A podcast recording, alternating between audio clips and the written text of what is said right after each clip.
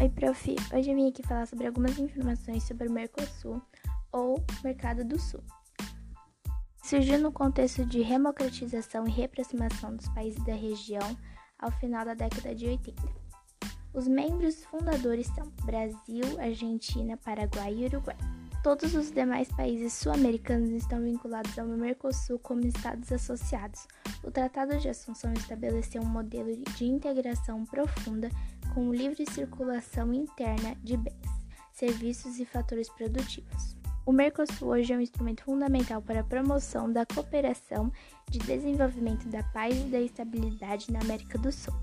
Hoje, o Mercosul atravessa um processo acelerado de fortalecimento econômico, comercial e institucional.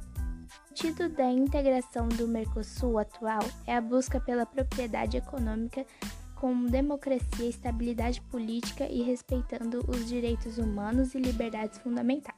Em a pandemia do Covid-19, o Mercosul tomou uma série de medidas destinadas a frear o avanço do coronavírus e minimizar a sua disseminação.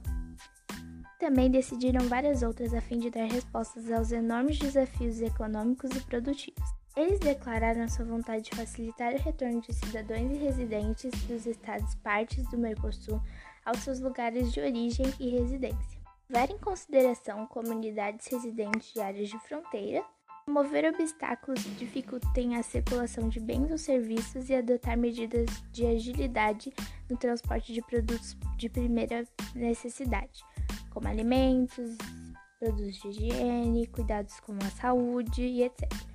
Reduzir tarifas aplicadas em produtos destinados à prevenção de doenças e aos cuidados com a saúde. Essas são algumas das medidas que o Mercosul tomou em meio à pandemia do Covid-19. É isso, prof. Muito obrigada.